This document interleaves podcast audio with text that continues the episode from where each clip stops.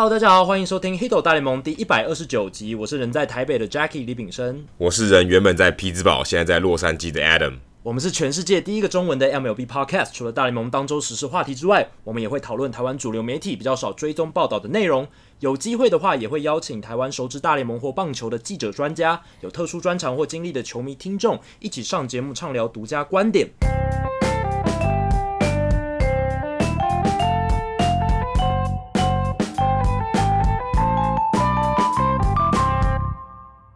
好，那这个礼拜节目录音之前，红袜队新闻真的非常非常多。那大家应该都有注意到的事情，就是老爹 David Ortiz 哦，他回归芬威球场了。他在六月九号的时候发生很可怕的枪击案嘛，就是有一个人他要找仇家，就是他被付钱，一个杀手他要去呃枪杀老爹的一个好朋友，结果他不小心射到了老爹的腹部，对，是老爹就很衰，变成了代罪羔羊。那还好，他马上被送到医院之后。经过紧急的治疗，后来被送到波士顿，再做进一步的治疗。现在恢复的状况看起来还不错。呃，受伤至今到现在三个月，历劫归来。然后他回到球场的时候，你可以看得到他很有精神。进球场的时候是用小跑步的，所以感觉起来他甚至还可以做一点简单的运动，所以代表他的身体状况、精神健康应该都恢复得还蛮好的。那他也在场上演讲啊，感谢球迷为他祈祷。感谢之前有去探视他的前队友啊，一些好朋友，还有一些洋基的球员，像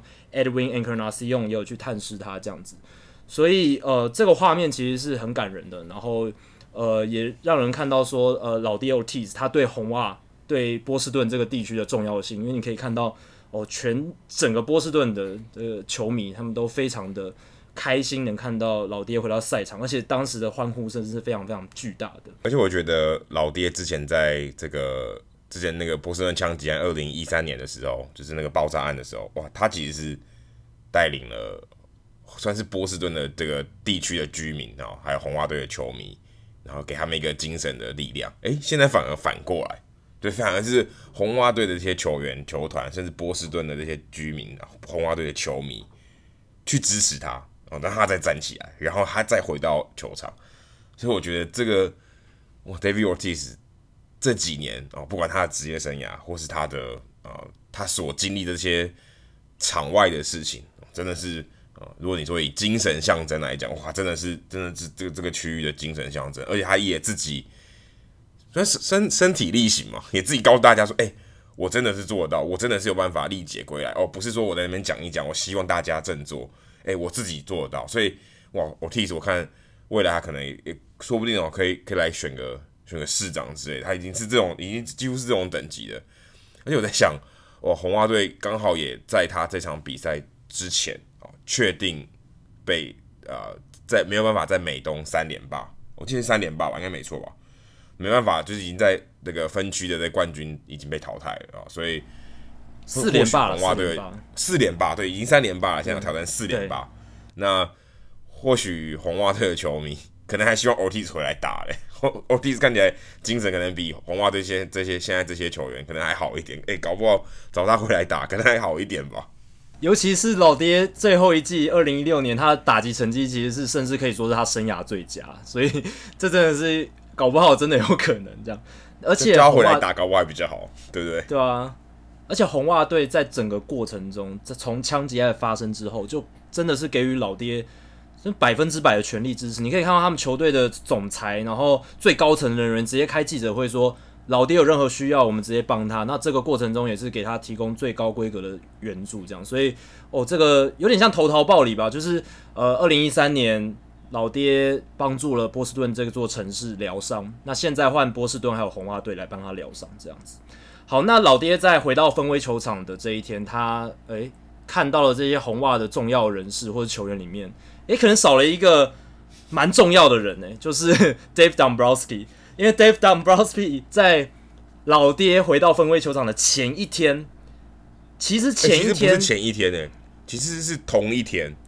只是对啦，就是那一天的凌晨。可是我是说前一天的比赛。Dombrowski 他有到球赛现场，他在赛前的时候，因为赛前的时候红袜队还举办了一个表扬球队人员的一个仪式，所以 Dombrowski 其实他也也有被介绍到，然后他有跟现场的球迷挥手致意。哎，没想到 就在那场比赛结束之后，他就被炒鱿鱼了。然后就在凌对美国时间凌晨的时候传出了这个消息，大家都哇吓到，非常意外，就是哇怎么会前一年才拿冠军的总管，他的正确的 title 是棒球事务总裁，结果在还不够还不到一年的时间就被 fire 了。而且红袜队这几年，大家如果有观察的话，会发现他们常常在换总管。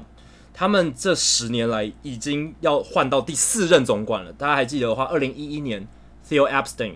他带了红袜拿了两座冠军之后，呃，零四零七年的冠军，然后二零一一年就结束了他在红袜的生涯。后来 Ben Sherrington 上任，他在二零一三年就马上打造了一支冠军队。诶，结果他在二零一五年的时候，呃，又被 fire 了，然后换成了现在的 Dave Dombrowski。而 Dombrowski 做了算蛮长的，做了四年，诶，结果。还是在二零一九年，尤其是在冠军年之后就被 fire 掉，那这个真的是蛮出乎意料的。不过有一个人可能他比较不会那么意外，是波士顿环球报的非常资深的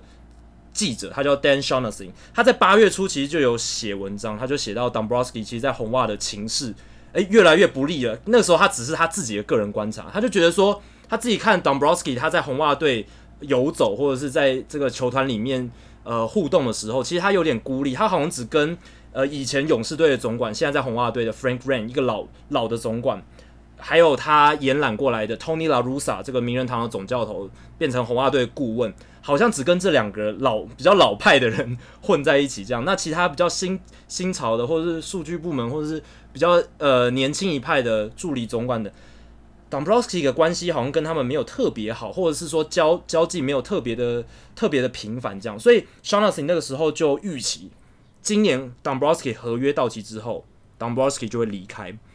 但是其实从那篇文章，如果你那时候看那篇文章，你会觉得不合理啊，他去年才拿冠军，然后结果今年就被 fire，这或者说合约走完不续约也是很蛮不合理的，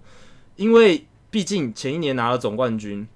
然后。非常非常成功的一个赛季，一百零八胜，季后赛也是打得非常的下下叫，然后击败的是强敌道奇，所以你会觉得怎么看，Dombrowski 应该都还能再拿到一张延长约吧？但是今年三月的时候，其实有媒体就一直在问红袜队的老板 John Henry，问他说：“诶，你们拿了总冠军，Dombrowski 合约今年就要走完，你要不要跟他续约？”但 John Henry 那时候一直避重就轻，就是一直没有谈这件事情。可能他他就说，哦，我们也也许对，我们可以谈这件事情，可是一直没有给明确的答案。Dombrowski 其实那时候心里可能也知道说，诶、老板没有很明确的要表达续约的意愿，那是不是有什么问题？球团那边是不是有什么呃对他还有什么不不明白的地方，或是质疑他的地方？其实那个时候 Dombrowski 也觉得不能理解，因为他觉得说，我都已经拿到了一座总冠军了，拿到你们要要的东西了，这是一个。呃，最高荣誉，你把你当初把我聘来，你就是要达到这个目标啊！我也达到了，那照理来说，你应该再给我一张延长合约比较合理。可是红袜队一直没有给他承诺，一直没有给他一些保证，然后最后的结果竟然是在例行赛球季结束之前就把他解雇掉。那这个发展真的是非常令人意外。那 Adam，你是红袜队的球迷，你听到这个消息的时候，你的反应是什么？我坦白说，我看到这个消息的时候，我第一时间。我看到，我看那个网址到底是不是李奥年，是不是恶，是不是恶搞？我就想说，哎、欸，这个也太太时机点也太不合理了，因为还没打完呢。其实还还还有还有不到一个月，大概三个星期的时间，还没打完，你你就把 Dombrowski 呃解雇啊，算是不续约啦，那提前解约，应该算提前解约，你就给我你就给我滚蛋。我觉得好像没这个必要，而且我那时候因为我在西岸嘛，所以那个时候大概晚上九点左右，所以其实，在东岸时间是比赛刚打完，可是已经是凌晨了。嗯，那而且他也不是在比赛结束的记者会讲的，所以他其实是一个算是一个很深夜的一个重磅消息啊，突然告诉大家说，哎，Dombrowski 被解约了，也没有办法在第一时间。开记者会，然后在记者前面说明这件事情。所以，如果我是 Dombrowski，我会觉得这个这个冷箭呢、有点来得太突然。而且，你想，其实就算是我四年合约，我拿了一座冠军，我觉得以三十队任何一个总管的这个成绩单来讲，应该都算是很好吧？我觉得至少算很好，因为你最终还是拿到了嘛。而且，你说今年打的比较差，对，的确也没有错。可是，呃，阵容方面他也没把，也没没也没有把它搞得太差啊、呃，就是至少跟去年差不多。但是可能救援投手啊，或是呃主要的打线没有打的那么好。但是也坦白说，我觉得今年打成这样也不是他的错啊、因为基本上阵容也没有差距太大。应该说他唯一的错可能是没有升级很多哦、可以也许可以这样说。因为 Q 你说 Kimbro 没有签回来，我觉得大部分人可能都觉得这是一个合理的做法哦。那 Dombrowski 可能他的标准啊，可能 John Henry 看他的标准是要连霸吧，要要要给我连续连赢两两年，但其实很难啊。你最近这二十年来，这这个世纪都还没有任何一个球队可以连霸。我觉得甚至可能，也许未来十年还是没有人可以连霸。对，至少今年，嗯。看看起来了，红袜绝对不会连霸了嘛，对不对？所以我就觉得这个标准对任何一个总冠来讲，我觉得都太高。而且 Dombrowski 真的是已经算是使命必达嘛。你说要冠军，我给你冠军啊！不管你用什么方法，我掏空了农场啊，我还是给你冠军。我觉得这种做法，我个人啊，我就算我不是红袜迷，他以前在老虎这种做法，诶、欸，他也打进世界大赛嘛，对不对？虽然没有拿冠军，但是也很接近了，那就只是临门一脚而已。但我觉得这种做法，如果以一个你说我合约就四年的一个一个总管，诶、欸，我当然要在我这四年内做出成绩嘛。对，我有我的时间是有限的，我不是像 Jeter 一样说，诶、欸，给我五年啊，或是像 Epstein，我有小熊队，我给你五年，或者是更长的时间让你去去培养，或者说我去建立农场，然后甚至去看看结果会怎么样。而且这个风险其实很大，因为你时间拉得很长嘛。Dombrowski 在在很短的时间内。就给你一个冠军队伍，其实我觉得他的直觉或他的决策能力是很强的，而且大家其实都都知道他是这种做法嘛，就掏空农场，然后做出一些很大很大的交易，但结果是有效的，所以我我个人觉得 Dombrowski 其实应该是要，我觉得应该是要续约哦，我自己觉得其实红袜队应该要给他一个肯定哦，但是你说 Dombrowski 会不会因为哦？没有被续约，未来找不到工作，我觉得是不会啊。我觉得他应该很快可以找到下一份总管的合约，因为毕竟他的时机啊，这个 resume 是很好的嘛。在不管以前在马林鱼，然后在老虎，在红袜，其实他都是有办法达到这个他老板的要求，所以我觉得 Dombrowski 其实不用太担心啊。当然，现在看起来他被解雇的时机点，我觉得是蛮尴尬的，很丢，我觉得有点丢，甚至有点丢脸。因为球季还没结束，就是你在棒球界真的很少见到说你拿冠军之后隔年就把总管炒掉，这个是至少在大联盟是很少见的。那有一些专栏作家说，像 NHL 或者是呃欧洲的足球队，他们很可能就是换总管速度很快，但是棒球却没有这样子的情况，所以这在棒球真的很罕见。我觉得需要一点耐心吧，就我感觉对，你需要一点耐心。对，但是很有趣的是，我刚刚提到像欧洲足球。比较容易，就是老板比较容易善变，就是很快换总管这件事情。其实波士顿红袜的老板 John Henry，他也是拥有欧洲足球队利物浦球队的老板，所以很可能他这个急性子。耳濡目染，学到一些坏习惯了，对不对？对，他可能受到他在欧洲足球的同才的影响，说，哎、看到那些人，即便拿了冠军，可能也也会很快换总管，所以他自己的操作上可能也比较急性子一点，这是也是有可能的。而且 dombroski 不只是呃成功操盘拿到冠军，他还有一个很重要的攻击是，是他找来 Alex Cora，他信任 Alex Cora 作为一个从来没有任何大联盟球队执教经验总教练，直接把他延揽过来，而且给他最多的权力。基本上就是让 Alex Cora 去督导整个红袜队，然后让他统合不管是教练、球探还有数据部门的这些资讯。所以其实能把 Alex Cora 找来这件事情，Dombrowski 也也要记上功劳一笔。当然你会说，诶、他在今年初签了延长合约给 Chris Sale，五年一亿四千五百万，然后现在看起来 Chris Sale 好像生涯要开始走下坡了，呃，容易受伤，而且每次投到下半季就。会有这个表现不佳的情形，下滑的情形，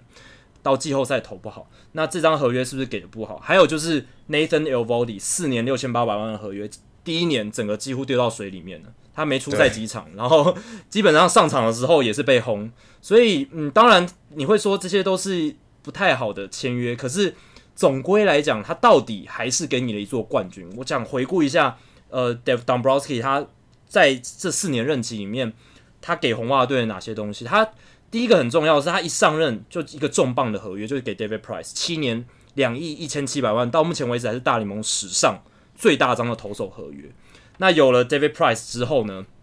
他后来最重要的合约就是二零一八年二月，他跟 JD Martinez 签了五年一亿一千万美金的合约。这两个球员都可以说是红袜队呃二零一八年冠军很重要的成员嘛。David Price 在去年季后赛的时候，要不是有他后来这种回稳的表现，还有他这几年的投球的呃攻攻击，还有他的实力，红袜队也不会走到二零一八年那一步。那当然，他后来也签了几个延长约，像是二零一九年四月，就今年四月，他跟 Zender Bogaerts 签了六年一亿两千万美金的延长约，这个是签的还不错的，因为 Zender Bogaerts 大家看到今年已经几乎晋升，可以竞竞争 MVP 等级，打击对非常非常出色。呃，然后后来他呃，他之前也签了 Mitch Moreland，其实 Mitch Moreland 我觉得签的真的还蛮好，两年一千三百万，很划算。然后这两年表现的也都呃中规中矩，呃很可靠的一个一垒手。然后 Christian Vazquez 他在二零一八年三月签了一个延长约，三年一千三百五十五万。那个时候看起来你会想想说，你给一个二号捕手这么好的一个延长约是不是太多了？但是你看到现在 Vazquez 打直接打出来了。他加上他本来很好的手背，所以 Vasquez 签约也看起来相当成功。他比较失败的就是 Nathan Eovaldi 还有 Steve Pearce，就是这两个去年世界大赛的重要的成员。他想说给他们一点 reward 吧，像是奖励他们一方面，比较像是给给他们在世界大赛的一个一个奖金呢。我觉得真的。那当然你也不能说 Steve Pearce 受伤或表现不好，还有 Nathan Eovaldi 受伤表现不好，就一定是怪罪在 Dombrowski 身上。可是这两笔确实是。不一定要签的合约这样子。那刚才 Adam 有提到 Dombrowski 他是以掏空农场交换集战力为名，这个其实是有数据可以佐证的。Dombrowski 这四年间，他总共做了呃有二十二笔交易，二十二笔交易里面我去分析了一下，里面有十七笔都是换集战力的，就是掏空农场去换集战力，只有五笔是用集战力去换新秀。所以这样一来一往，十七比五，而且这十七笔里面有好多好多那种大咖球员的交易，所以等于是更快速、更有效率的掏空农场。这样一来一往情况下，红袜农场现在真的是全联盟倒数的，倒数前五名。那几笔比较重要的交易，就是他一上任就是换了 Craig Kimbrel 过来嘛。那那时候用了农场最顶尖的 Manuel Margot，然后还有左投手 Logan Allen，Logan Allen 今年也有上大联盟了。然后他后来。有换换了很多大家现在可能比较陌生的名字，Aaron Hill 这个老将，他那时候也是用他把他交易来。二零一六年他们换了很多，还有用用农场的大物新秀 Anderson and Espinosa 去换 Drew Pomeranz，这个也是当时很重要一笔。但是最失败的可能就是 Tyler Thornburg。二零一六年十二月的时候，他用 Travis Shaw、Mauricio Dubon 还有 Josh Pennington。换到 Tyler Thornburg，结果 Tyler Thornburg 来到红袜队之后，几乎没有任何贡献，都在受伤了，几乎都在受伤。对，然后 Chris Sale 当然是换的非常非常好，但是他也牺牲了 Yoan Moncada、Michael Kopech 这两个农场里面最大咖、最大咖 Ben Cherington 留给他最大的资产。当然 Sale 表现的很好，可是你也看到现在白袜队 Moncada 打出来之后，哎，对不对？他们现在看起来也很有希望，而且明年等 Kopech 回来，白袜队有机会再冲一波了。那后来比较有名的就是像 Ian Kingsler，他们把 Ty Buttrey 还有 Williams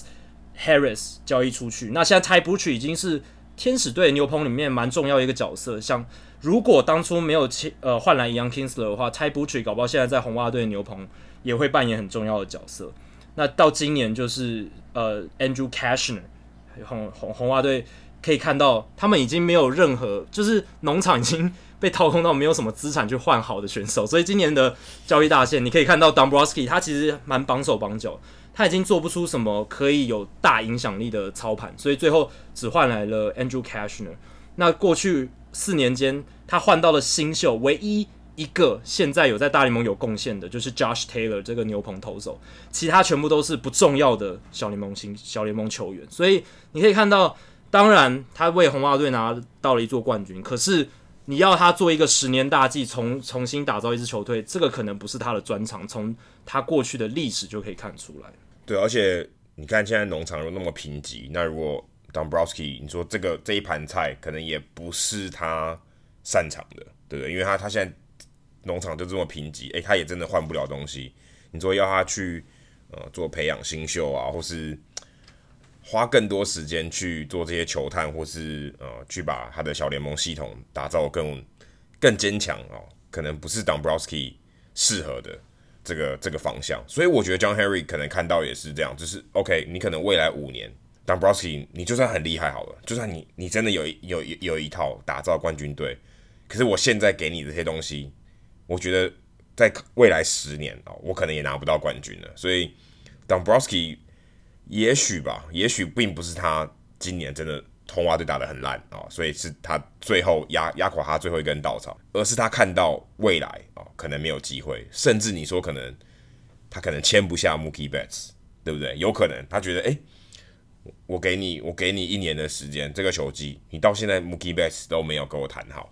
然后 Martinez JD Martinez 到底要不要闪人啊、哦？因为他今年其实是可以逃脱的，你也没你也没给我搞定、哦，可能吧。那他就觉得，哎、那未来红袜队这十年，是不是还有在你的这个指导之下，是不是还有机会可以拿下冠军？他给了一张否定票，所以他他决定要把 fire 掉。其实这跟之前我看呃 Verducci Tom Verducci 运动画刊的这个专栏作家，这个资深的这个球评，他谈到其实像 Girardi，其实在二零一七年的时候他被 fire 掉，也也是蛮类似的，因为他认为，呃，他认呃洋基队球团认为。Girardi 可能已经不适合未来的呃洋基队啊，他希望可以找一个、呃、能够跟带领年轻一点的洋基队的这个这个主帅啊，所以他们找了 Aaron Boone，看起来是有点类似，就是如果我展望未来，而而不是说我今天否定你的时机，因为 Girardi 也做了十年，哎，十年一个大联盟总教练，甚至洋基队总教练是相当不容易的，那。我觉得，如果我们把这个事情正面一点看待，就是 Dombrowski 啊，阶段性的任务完成哦，这好像好政治的语言哦，但是他就是一个阶段性的任务完成。也许到别的别的球队可能更适合他哦。其实你像刚 Chris Sale 跟 Moncada 这个这个例子，我觉得非常好，这个真的是代表了代表了 Dombrowski 一个很经典的一笔交易哦，就是我拿青春换明天嘛哦，青拿青春换冠军，对不对？就是拿。Yoan Moncada 哦，这个未来可能十年、十五年都是明星等级的这个内野手，然后换 Chris Sale 啊，相对起来我可以在短时间内可以冲击冠军的这个投手，所以 Dombrowski 或许真的不适合未来接下来十年的红袜队哦，所以只好跟他说拜拜。可我蛮好奇，那 Dombrowski 到底到底适合到底适合哪一队啊？现在大联盟三十队，他可以去哪里？对啊，嗯，Dombrowski 刚刚 Adam 提到了，他就是掏空农场，然后提高 payroll。很明显的，红袜这几年从二零一五年到现在，他们在二零一九年开季的时候，他们的团队的呃开季的薪资两亿三千六百万美金是全大联盟第一名，已经超越道奇、洋基这些球队是第一名，所以他们未来几年也会受到这个高薪资非常绑手绑脚。那谈到他到底接下来会去哪，我觉得。呃，有一个可以参考的点是白袜队，为什么呢？因为呃，Dave Dombrowski 他就是嗯，很会把一些已经有的资产转化成既有的战力嘛。那白袜队其实就符合在这个时间点，为什么呢？因为白袜队现在他们拥有还不错的一批年轻球员，而且已经算是养成了，像 Eloy Jimenez。呃，像 Michael Kopech，其实他要不是因为受伤，他今年应该也会投很多局。然后像呃 Lucas Giolito，他也是也投的非常好了。他们有一批年轻的 core，其实已经上来了，还有包括用，当然还有 Yoan Moncada。在这样的情况下，他们甚至还有一批年轻的新秀还在农场，而且他们的农场的排名现在还算不错。所以这个就是呃 Dombrowski 可以发挥的一个空间。他常常就是在这个时刻入主一支新的球队。然后呢，运用农场的资源去转化即战力，辅佐这个年轻的 core。红袜队当年找 Dombrowski 来的时候，其实也是这样，因为二零一五年的红袜队他们也是有一批还不错年年轻的球员的 core，但是缺乏好的实力战绩表现出来，所以那个时候，呃，红袜队就把他找来，那他很快的就把农场资源掏空，然后组建了一支二零一八年的冠军队。而且 Dombrowski 他跟白袜队其实是有渊源的。Dombrowski 他出道的时候，一九七八年进入职场，他其实就是到白袜队，而且他在一九七八到一九八六年这个将近十年的时间都是在白袜队工作，然后他是呃担任呃行政助理之类的工作，所以哦，他跟白袜队是有渊源的。那是他是在一九八六年被 Ken Harrelson Hawk，就是白袜队之前非常知名的这个转播球评，他是前球员，然后后来变球评。可是大家忘记了，他在一九八六年其实有当过白袜队总管一年，就是那一年，就就那一年，就就这一年而已。对，对，Dombrowski 就是被在那一年被 Harrelson 开除。然后呃，我看到这个。写写这段历史的这个专栏作家，他就写说，你看到 Ken Harrelson 把 Dombrowski 开除，就知道 Dombrowski 他的工作一定做得非常好，因为大家知道 Ken Harrelson 他是 他是球员，然后其实他对于管理这方面其实他不是很熟悉啊，那这也是为什么他只做了一年就走人的一个原因。后来他去当球评，可能比较适合他。对，对，所以呃，Dombrowski 他离开了白袜队之后，他就到了。呃，蒙特罗博览会队展开他接下来一连串非常成功的总管生涯，所以其实白袜队其实养成了他非常好的一个基础。那我相信这段关系也许可以诶、欸、再续前缘这样子。那 Dombrowski 应该是可以蛮适合在白袜队发挥的，我自己觉得。而且 Harris，而且而且 Harrison 也离开了。他现在也，他现在也不在 球评的位置，所以更对，不用不用这个冤家相见，对不对？对，这样就不会有冤家相见的戏码了。接下来就是看红袜队他们要怎么做了嘛。红袜队的话，现在就是由三个助理总管 Brian O'Halloran、Eddie Romero 还有 Zach Scott，以及他们资深副总裁 Raquel Ferreira 这一名女性的大联盟资深副总裁，四个人共组一个小组来管理这支球队，直到球季末结束之后，他们才会找新的总管进来。那大家就在讨论说，那接下来红袜的下一任新的总管会是谁？那有人就提出说，Ferreira 其实是一个还不错的选项，因为他已经在红袜服务超过二十几年了，那是目前呃大联盟球界里面职位算是最高的女性主管之一了。那她这个重要性非常高。之前我们知道有武佩琴曾经在二零零五年管理过一阵子道奇队嘛，那后来当然还是被取代，可是。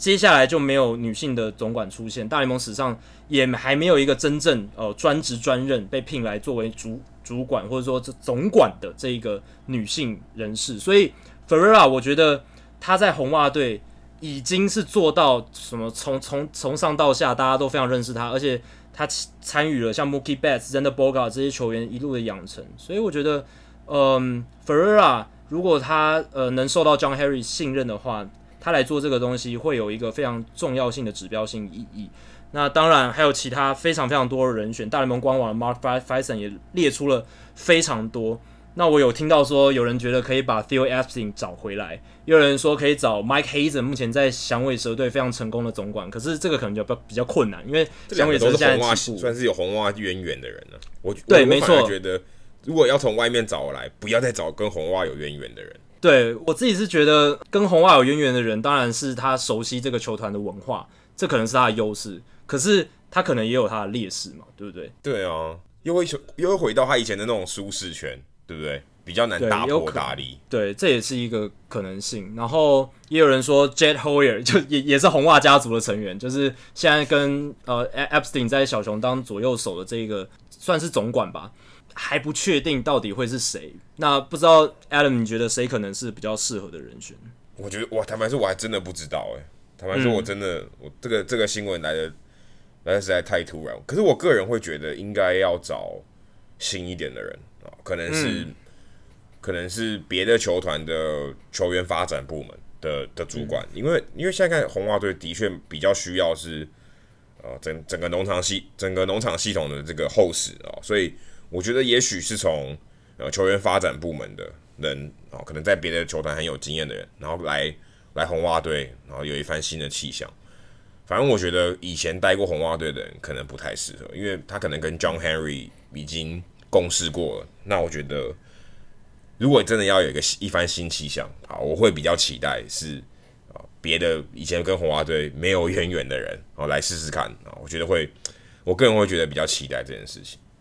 对，我觉得有一个人选，就是现在光芒队的资深副总裁 Chaim Bloom，他其实是在呃今年初还有去年底，就是大都会在找新总管的时候被考虑的人选之一。那时候就是 Chaim Bloom 跟 Brody Van Wagenen 两个人在竞争，在选，但对，对在选。那 Van Van Wagenen 就跟老板 WILL PON 说：“我可以今年就带领你们打进季后赛。”但是 Chaim Bloom 他说：“我觉得看你们球队的阵型，我觉得要。”重新组建，然后我们走向太空人或小熊的模式之后，帮你们打出一个强强大的王朝。可是你可能要给我两到三年、四年的时间。所以两个人就是在一个对立面，然后最后 WILL PON 选择了 Brodie Van Wagenen。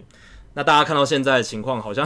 不是很乐观，所以 Chaim Bloom 现在还大都会今年坦白说也还不差啦，也还不差，只是可能就算打到季后赛，嗯，第一个打进季后赛的几率已经很渺茫了，就算打进去，可能要走得远有一点困难这样。但是 Chaim Bloom 现在今年带领的光芒队打出了佳绩，而且现在看起来是蛮有机会打进美联外卡赛，而且以他们的阵型来看。虽然没有很强，就是那种四五四五个很强而有力的先发投手，可是他们的韧性，还有他们一直有骑兵出来的这种表现，你还是很难预测他们会有什么样在季后赛的发挥。那我觉得 Chaim Bloom 可能会是诶带领红袜队走出接下来被薪资束缚，还有就是要重建农场的这一段，可能有一点小小的低潮期，这样子我觉得还不错。算是农业系的啦，对不对？就是专门专门养农作物的。对。然后刚才提到 Jade Hoyer，他其实最近受访的时候，他做了几句发言，我觉得真的蛮有趣的。就是呃，广播节目的主持人问他说：“你觉得现在这一批小熊队的 core，就是他们这些核心成员啊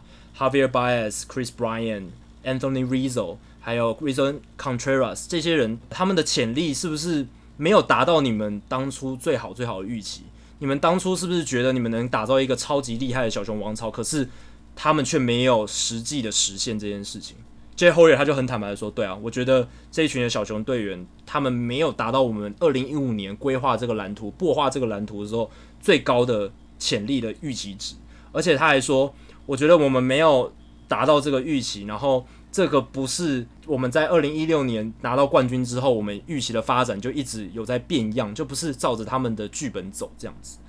那我个人是觉得说，哇，总管通常谈到这些事情，他们会比较保守的说。”不会啊，我觉得，我觉得我们现在球队还打得很好啊，我们现在还有机会竞争季后赛，所以我觉得这几年我们都有打进季后赛，然后今年还是有机会进季后赛。我觉得我们不是呃没有达到预期，而且我觉得我们表现的还算不错。通常总管都会讲这些哦、呃，好像很平淡无奇的官方的说法，对，冠冕堂皇。那我觉得 Jed Hoyer 他突然这么诚实的谈说，诶，对，其实没有达到我们当初的预期。我们当初本来预期说，二零一六年夺冠之后。哦，我们还可以像像现在的太空人一样，就是一直打造一个王朝。但是这几年大家看到小熊在国联中区其实有一点挣扎。当然，他们的实际的得失分差或是实际的战力还是表现不错，可是一直受到其他球队的威胁，而且呃，在季后赛的排名也越来越低这样子。所以，尤其是他们现在，你看 Javier Baez 在这个关键时刻受伤，签来的 Craig Kimbrel 表现不好也受伤，Edison Russell 被头部出生球，现在也受伤。现在的状况对小熊来说真的很不利，尤其是红雀战绩这么好，酿酒人又气势起来的情况，所以我觉得总管这样这么在这个时刻诚实的谈球队的状况，会不会对球队的士气还有休息室气氛造成负面的影响？我觉得要看这些球员他们怎么看待这件事情呢？因为其实，呃，如果没有记错，在一一两周前也有人说，哎，Chris Bryant 是不是要被交易掉？哦，Chris Bryant 如果被交易掉，对小熊队的这个招牌、嗯、或是球迷的。这个情感哦，我觉得可能会得心脏病，会受不了。诶，就是 Chris b r y a n 你把一个招牌交易掉，明明还有很长的控制权，你给我交易掉，好像好像啦，看起来好像要放弃这样感这种感觉。那 Hoyer，我觉得他这种说法，如果面对这些，我觉得斗志如果斗志不够强的球员哦，他可能就会放弃了。诶，就说诶，不相信我们吗？那啊，那就算了，那我们不如就摆烂哦，不要不要尽全力打。那如果今天是呃，这个是一个被正面看待的，说哦，我觉得你们还表现还不够好，你们还还有潜力，但没有发挥啊、哦，我希望你们可以发挥出来，再拿一座冠军啊、哦。我觉得小熊队应该是属于后者哦，应该是会被激励的。你像 Rizzo 啊，像嗯 Javier Baez，我觉得对，在在我的观察来看，他们其实都是相对啊、呃、比较正面一点的球员。那这个球队的向心力其实也很强啊，说、哦、这个 core 这个。这个核心，这个核心肌群啊，其实是很紧密的啊。其实这四个人，我觉得算是小熊队。如果未来啊，只要他们还没有，嗯，最近一个成为自由球员的应该是 Rizzo 吧，我不确定。只要他们还没解体啊，其实我觉得在他在这段时间，他们应该都还是还蛮有竞争力的。只要你能找到呃合适的先发投手，这个球队其实一直应该都应该在未来五六年，应该都还是国联中区很重要的一支球队。我我我不会像侯月这么悲观了。可能侯月觉得今年啊、国联中区诶，突然打的不是这么顺手啊。前面上半季有酿酒人，然后下半季有红雀，小熊好像一直没有一个很稳定的领先啊。纵使有坐上宝座，可是没有一个很稳定的领先，感觉上并不是他预期，好像王朝啊这种感觉啊。但是我觉得这个要求有点过高啊。本来本来大家都潮起潮落嘛，那。但红雀也很强，可是酿酒人的确是在往上了。那你小熊队，你面对的这个竞争的这个强度，一定也是越来越高。所以我觉得他如果今天想要建立一个王朝，并不是这种压倒性的啊。他当然可以长期的来看，但你不可能每天都坐在第一名宝座嘛。那我觉得他可能真的是期待太高啊。那未来应该会更险峻一点的，因为红雀和酿酒人看起来啊，接下来五年也不会变弱。对，我至少我的感觉是这样子。好，那说到险峻的情况啊，有一个大联盟球员，他也是经历经历过生涯非常险峻的情况之后，走出了这个低暗的幽谷，然后在上个礼拜算是写出人生非常精彩的一个新的篇章啊，就是国民队的后援投手 Aaron Barrett，他的重返大联盟之旅真的是非常赚人热泪。就是他在九月七号的时候面对勇士队比赛，第五局上场中继，这是他。睽违四年哦，才重返大联盟。他那一场比赛投十四球，投完一局一次三振，而且他三振是 Ronald Acuna Jr.，而且他用的是一个非常漂亮的滑球，压在外角低的位置，然后冻结了 Acuna，把他三振，非常精彩一个三振。然后还有一个保送，但是没有失分，非常漂亮的一个投完一局这样子。那他是。二零一四年、二零一五年在国民队算是牛棚里面蛮不错的一个后援投手，他三振率非常高，K 九值都有十以上，然后但是他也有很不错高于联盟平均的滚地球率，所以他非常不容易被打全垒打，然后又容易投三振，所以他的 FIP 是非常非常出色的，都在二点六以下。虽然他那个时候的这个 ERA 是一一二零一四年二点六六很好。二零一五年有点膨胀，四点六。可是你可以看得出来，他是一个非常不错的后援投手。可是，在二零一五年之后，他先是经历了 Tommy John surgery，然后接下来他很随肱骨骨折，就是手的这个上臂的这个骨头整个骨折，非常严重的伤势。所以，二零一六、二零一七年，他完全不管在大小联盟都没有任何出赛记录。然后，终于在去年好不容易复健回来，终于可以开始出赛，回到小联盟出赛。但是你也知道，受过这么大伤的投手，你要。重新的复健回到赛场，然后从小联盟开始，这是何等的难度！而且他原本又不是一个非常知名的什么先发投手，他是一个本来就是一个后援投手，但是他没有放弃，他一直拼，一直拼，一直拼，然后今年在二 A 投出非常好的成绩，然后他的这个奋战的过程也感动了国民队二 A 的总教练 Matthew LeCroy。LeCroy 在跟全队宣布说 Aaron Barry 要回到大联盟的时候。他就讲了一段很感人的感言，他就说：“我很荣幸可以当你的总教练，但是更荣幸的是，我能够亲自跟你说，跟 Aaron Baron 说，你现在终于要回到大联盟了。”然后他整个整段的讲话都是哽语带哽咽，所以哦，Aaron Barron 这个故事也真的是真的是很励志啊！就是一个球员他怎么样能够在走出这么多伤势的低谷之后，然后两年没有出赛。重新回到大联盟，而且其实他现在的这个位置或者角色其实不会太不重要，因为他的成绩还有他的投球实力其实都还是在的。你可以看得到他的球威还有他的变化球还是很犀利，所以加上国民队他们牛棚其实没有那么稳，所以我个人是呃很期待说他在接下来这个月可以帮国民队投出呃在在牛棚里面表现的好一点，然后明年或者后年他未来可以再继续站稳大联盟的脚步。哎、欸，我看到 Barry 在那个大告在休息区痛哭，嗯，其实我看着真的蛮感动的，嗯。虽然人家说 there's there's no crying in baseball，就是这个棒球里面没有眼泪嘛，你要哭也不能给大家看到哦。可他真的他真的忍不住，而且你看到他哭哭到这个身体有点抽动，有没有？哦，真的哭得很用力。你看到那种画面的时候，你会想到他到底经历过哪些事情，而且。他回来，他已经三十一岁了。其实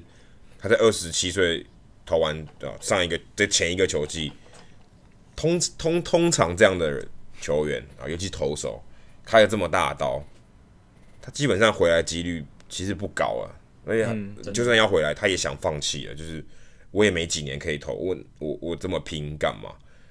真的是非常不容易的一件事情。而且这就让我想到去年 Johnny Venters，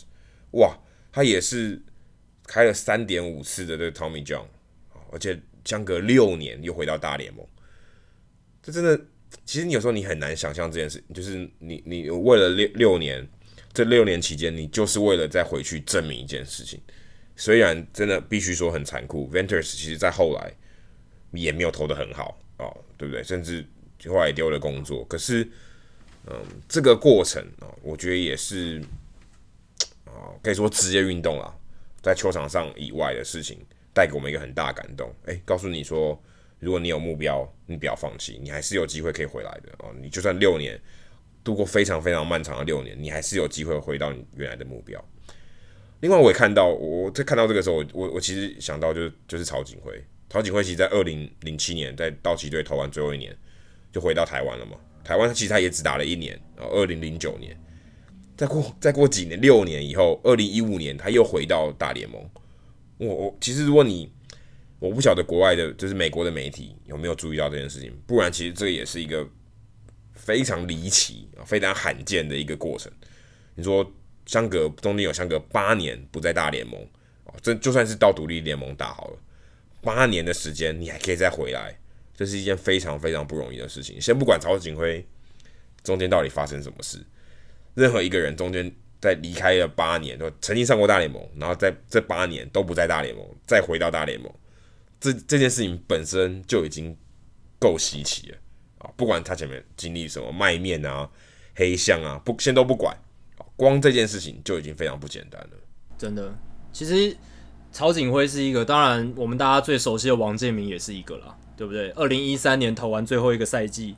呃，不是说最后一个赛季，倒数第二个赛季之后，他相隔两年，二零一六年回到皇家。其实我觉得后进这一部电影就是王建民奋战的纪录片，其实搞不好说诉说了很多 Aaron Barrett 他自己的故事，搞不好这两个人经历也是蛮类似的，因为两个人都是受了大伤。当然，王建民呃在。呃，一四一五那两年，主要都是在小联盟奋斗比较居多。那 Aaron Barrett 是完全没有投球，他是整个在养伤，他有两年的时间都在养伤，然后他又再花了一年的时间才在小联盟熬，然后今年才上到大联盟，这也是一个很了不起的故事。但是我觉得两个王建民这个也是，曹景辉也是，Johnny Venters 这几个人都是非常非常呃值得大家去回味，很激励人心的棒球故事跟人物这样子。那说到也是。很激励人心的棒球故事。另一个人物是呃，今年小熊队在其实就是在前两天上大联盟的一个左投手叫 Danny Hossan。如果你是水手队的球迷，像 Jeff，我们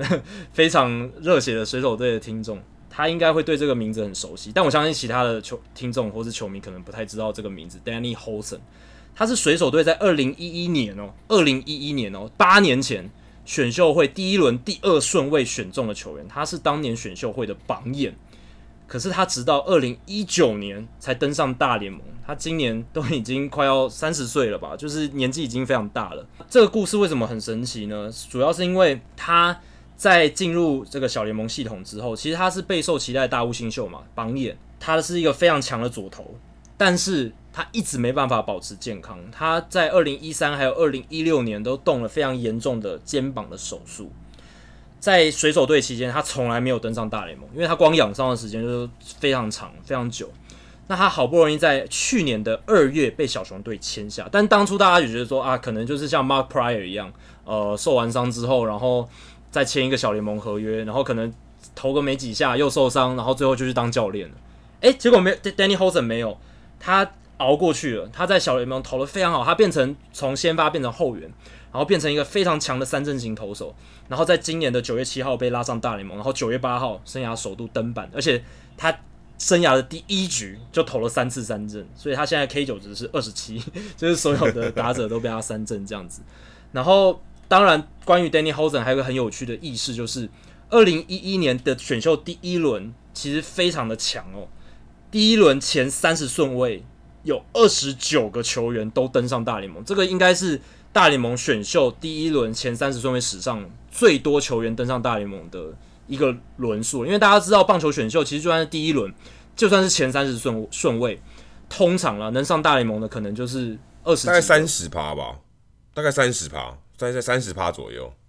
对，差不多就是，反正不可能到达三十分之二十九都上大联盟，这个情况是不可能的。但是二零一一年的第一轮选秀，大家眼光都很精准，都选到很不错的球员。那一年的状元是 Gerrit Cole，然后第第三顺位是 Trevor Bauer，第四顺位是 Dylan Bundy，都是非常强的投手。然后第五顺位的 Bubba Starling，他其实也是在小联盟熬了非常久，是一个失败的大物新秀，然后也在今年好不容易登上大联盟。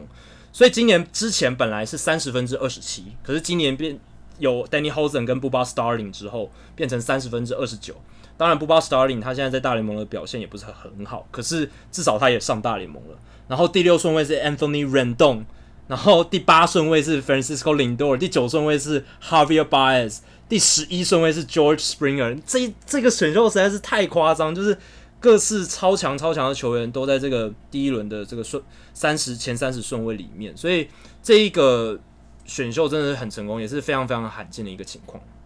哎、欸，别忘了第十四顺位还是马林鱼选的 Jose Fernandez。对啊，这个更了不起。你看这这一梯有多强哦，Sonny Gray 还后面一点呢，Sonny Gray 才第十八顺位。当然他现在投的很好啊，所以如果以、嗯、呃二零一一年啊做、哦、这一梯的投手来讲。Gerrit Cole、Trevor Bauer 哦，Sonny Gray 其实都算是现在很很前面的。Archie Bradley 哦，其实投的也很好嘛。现在虽然他不如当时预期哦，他会是一个强力的先发投手啊。当然他在后援的角色也做的不错。所以其实这哇，这这个这一梯蛮可怕的。然后这个梯次可以说是呃大联盟的黄金梯次，能能在第一轮养出这么多大联盟主力球员或明星级球员哦，这个其实真的是。真的是蛮少见的，很前，真是前所未见。因为说，哎、大概第一轮有百分之三十，百分之三十里面可能大概有三分之一可能变明星球员哦。结果这一梯大概有十个明星球员，哈、哦，你都这这一轮啊，这一轮第一轮就有十个明星球员，真的是很少见、很少见的事情。对啊，而且水手们应该也会想说，要是当年他们没有选 Danny Hosden，选的是 Francisco Lindor，或是选 Javier Baez，或是选 Anthony Rendon 的话，现在会变成怎么样？因为那一年的选秀真的对水手来说非常重要。如果因为第一轮第二顺位榜眼签，几乎是可以选到一个改变你接下来球队十年的一名非常重要的球员，但他们偏偏选到了 Danny Hosden。当然也不太能怪他们，因为 h o s e n 当年在业余时期真的是非常非常强的投手，他三振能力非常好，是一个足以成为未来王牌的左投手。但是很不幸，他一直受到伤病困扰，也可以说是改变了水手队。接下来好几年的历史。那说到非常厉害的球员，Michael Lorenzen，他在上个礼拜真的是投打两方面都表现得还不错。当然打击的方面是让大家印象深刻的啦。他缴出了一个贝比鲁斯式的比赛，就是在九月四号对费城人的时候，他有担任三个角色。担任投手的时候，他中继七八两个半局，三十四球两局被打一支全垒打掉一分，投出一次三振，表现的还算 OK。担任野手，他九局上从投手变成中外野手，守了一局的中外野。还有，他也担任打者，八局下的时候，他以投手身份上场打击，挥出一发中左外野的两分炮，所以他成为自一九二一年的贝比鲁斯之后，首位在同一场比赛拿到胜投、挥出全垒打又在场上守备的选手。呃，快要一百年来的第一人。然后他在九月八号对响尾蛇的比赛，九局下上场代打，Josh Van Meter，呃，对上。响尾蛇的 TJ McFarland，当时响尾蛇就是要用 McFarland 来对付左打的 Van Meter，可是红人队出出奇招，把 Michael Lorenzen 这个右打这个投手的右打换上来，结果果真奏效，Michael Lorenzen 挥出再见二垒安打。那 Lorenzen 真的是红人队一枚活棋啊，他可以中继后援，他可以带跑，他可以带打，他可以带手，因为他速度也很快。而且他可以守中外野，你能想象吗？一个投手去守中外野，然后又有时候又可以当先发的打者，然后有时候又可以就是做后援投手，是调度上一枚火器。现在大联盟因为球员名单呢还是二十五人嘛，然后现在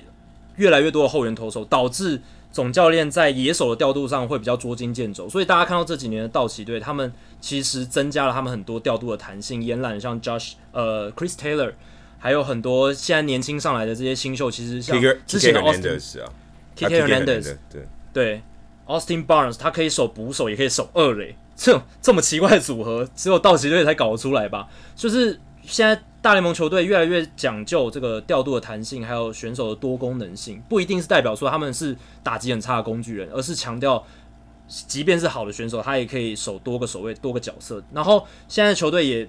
不断的有创意去想说，那投手其实也可以做这件事啊。所以当然大谷是一个特别的例外，因为他是投手、打者都顶尖。那先不要目标谈那么高，Michael Lorenzen 这一种，他可以当后援投手。他可以带跑、带打、带守，这个就是一一枚很大的活棋了。然后还有 Brendan McKay，光芒队的 Brendan McKay 其实也是二刀流代表。还有红呃天使队，这个大家可能比较少听到的 Jared Walsh，他其实也是一个二刀流的选手。他今年在天使队有投球，投球表现比较好，也有打击，打击的表现比较差。可是两个角色他有去扮演，所以在调度上，教练可以视情况安排他们，有时候去当后援投手，有时候来当野手。然后不用像大谷那么死，因为大谷是想要当先发投手嘛。那这样的话就可能要投一，然后接下来下一场要休息，然后接下来三场才能指定打击。但这些球员可能不用这样，因为这些球员他投球实力没有到那么顶尖，所以老实来讲，他们就是做后援的话，角色安排调度上就可以非常非常多元了。其实我觉得 Michael Lorenzen 他不只是可以投球，可以跑，还可以守，还可以打。我觉得他可以当体能教练，好不好？你有没有看过他那个休赛季的那个影片？嗯、他那个健身，哦，是我没看过诶，这不是不是不是正常人可以可以承受的。而且 Jacky 应该有，我记得我们出去春训的时候有跟他简单的聊天吗？有，他人其实也他很亲切，蛮非常 nice，人蛮蛮蛮不错的。然后你看他的身体其实很结实，然后他其实人是一个蛮蛮正面的一个人。我其实觉得他他就算以后不打球，他应该也会是一个。蛮不错的体能教练，至少你看他那么精壮的身材。其实我觉得 Michael Lorenzen 可以真的是或或许是未来十年啊，可能是真的大联盟一个一个指标性的人物哦。可能变呃，现在以后会变成二十六人名单嘛？虽然虽然扩张了一个，可是大家越来越想要这个多功能性啊。你现在这种超级多功能性的选手，或许变成小联盟一个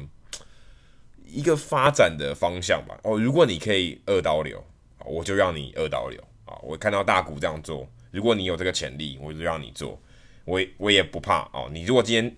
打击不错，也许我就让你当后援投手，让你可以更自由调度，而不是先发。那也许这真的是一个蛮不错，而且棒球未来可能会变得更有趣的，很像篮球什么 swing man 啊，就是你前后卫、前锋都可以打，然后你可以跨不同的位置，一号到五号你都可以打，所以。多功能性，我觉得也许是棒球未来发展这些球员，甚至如果他本来可能天分没那么高，我让你多功能性增加你的这个价值。他像刚刚 Jackie 提到 Austin Barnes，哎，Craig b i g i o 以前是捕手，好不好？他现在后来去当二垒手，所以这个组合没有特别怪啊。名人堂球员，可是他没有同时啊。哦，也对，Austin Barnes 是在同一季，在他既可以当捕手，又可以当二垒手，这个是也没这样讲，这样讲也没错。但是的确是有捕手、二垒手这种组合啦，也不是太怪的事情。也是有，在这边补充一下大联盟关于球员名单规则的更改，二零二零年生效的相关规则，包括球员名单会从原本的二十五人增加到二十六人，最低下限从二十四人增加到二十五人，在双重赛的时候上限调到二十七人，原本是二十六人，所以。总归来说，就是球员名单基本的规则从二十五人增加到二十六人，然后还有一个规定就是四十人。本来九月扩编名单是四十人嘛，那从明年开始呢，九月一号的扩编名单会变成二十八人。再来就是很关键的投手还有野手的身份认定的规则，大联盟明年开始就是规定说，每一个球员你都要给他野手的身份或是投手的身份，这一个身份认定一旦定下去之后，整个球季是不能更动的。规定为野手的球员呢，他只有在延长赛或是在球队赢超过六分，或是输超过六分的情况下，才能上场投球。那其中有一个角色是 two-way player，就是二到六球员。你要怎么样才能够被规定为，或是被定义为一个二到六球员呢？是前一个赛季你必须在大联盟投至少二十局，而且呢，你必须在前一个赛季累积二十场野手身份的先发出赛，而且呢，必须在那二十场里面都至少累积三个打席，这个才叫一次的先发野手出赛。所以代表说，你至少要累积